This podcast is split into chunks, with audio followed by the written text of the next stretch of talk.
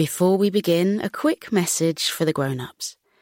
If you'd like to support our podcast, enjoy ad free listening, unlock four bonus stories per month, and much, much more, you can join Koko Club. Subscribe in just two taps via the link in the show notes. But now, here's a quick word from our sponsors. Hey, Abbe here. You can listen to this episode in full by joining the Koko Club today.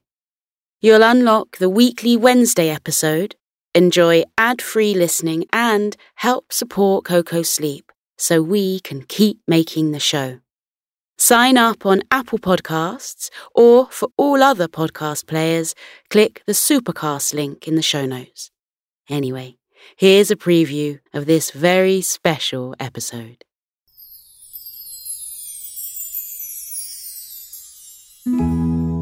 Inside a classroom at Clover Meadow School, the teacher a sheep called Mrs. McLeod was gathering the young animals together.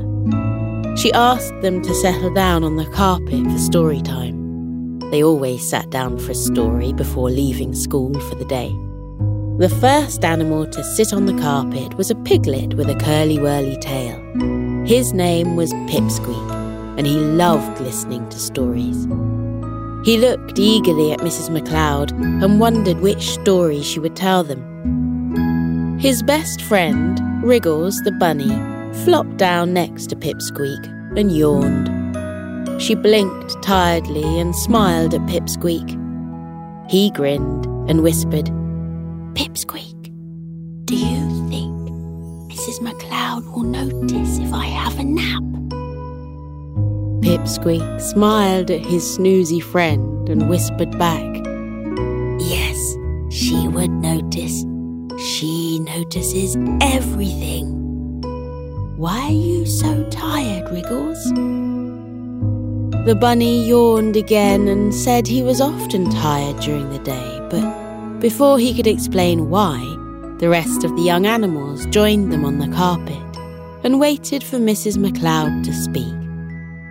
The kind faced teacher smiled at the animals and said, We've had a wonderful day at school, and everyone has worked very hard. Her smile softened, and she continued, I can't help noticing that some of you have been yawning a lot this afternoon. As soon as she said yawning, little mouths opened and a series of tired yawns echoed around the classroom. It wasn't just Wriggles who yawned. Many of his classmates did too. Lambs, kittens, puppies, and a small calf who had just joined the class the previous week. Listen to the full episode by joining the Koko Club unlock the entire back catalogue of Koko Club exclusives, and enjoy all episodes completely ad free.